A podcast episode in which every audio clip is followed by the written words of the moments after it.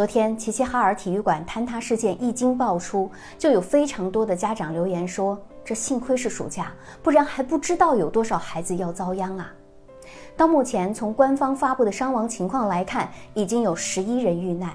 每个生命的背后都是一个家庭，这场事故已经造成了十一个家庭陷入无尽的悲痛之中。有家长愤怒地发出视频，称孩子被送去了不同的医院救治，家属从事发之后就等在医院里，但是在长达四个小时、五个小时，甚至六个小时时间之内，没有任何人出面和家长沟通，最后却有人等来了噩耗，说孩子在送到医院的时候就已经没了生命体征。齐哈尔三十四中学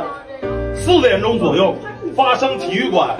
楼顶坍塌事故。我们这儿送了几个孩子，现在已经明确的告诉我们，有两个孩子没有生命体征。在这个四个小时、五个小时，甚至六个小时啊，这个时间里边，谁都干啥了？都在干什么？你们孩子没有生命体征，你们不需要跟家家属沟通一下吗？说实话，就齐齐哈尔在发生重大事故之后，救援行动的力度和速度都很及时，向社会通报信息的后续更新的也不慢。但是在现场啊，有两个关键信息没有通报。那就是当时有多少人被困，以及搜救出的人员有几名已无生命体征。即使因为在搜救的过程当中，消防部门并不能够第一时间确认，那后续也应该由政府部门快速补充，不然就只会引起公众的怀疑，认为有人故意隐瞒伤亡人员的数字。另外，就是他们忽略了当时焦急等待的家属们的情绪。大家可以点赞、关注、评论起来。事故现场有多名孩子在进行训练，那么消息一出，最揪心的当然就是那些孩子的父母们。那就算弄不清楚伤者的真实情况，到场的政府人员也应该第一时间去安慰家长们，急他们之所急，忧他们之所忧。最好呢是能够在中间起到传递消息的桥梁作用，而不是仅仅在现场待着，让人觉得他们就是去维稳的。我们换位思考一下。任何人在医院焦急了等待五六个小时，中间没有收到任何关于亲人的信息，这是个人也会抓狂吧？更何况最后还告诉你，人送来的时候就已经没了生命体征，这任谁能接受得了啊？这是一场严重的悲剧。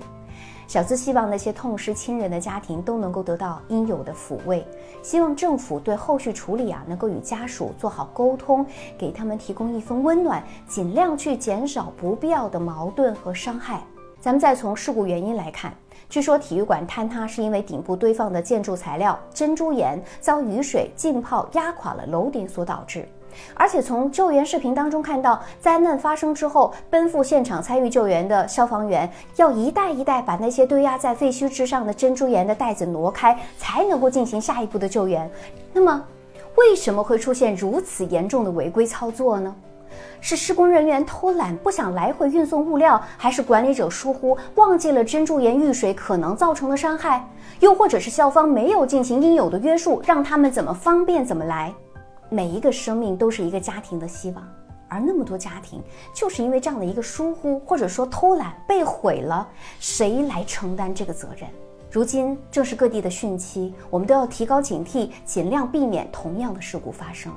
当然，我们也期待着后续，并且相信齐齐哈尔市会严肃调查并依法依规追责，给那些失去生命的孩子和家长们一个交代，给全国公众一个合理的解释。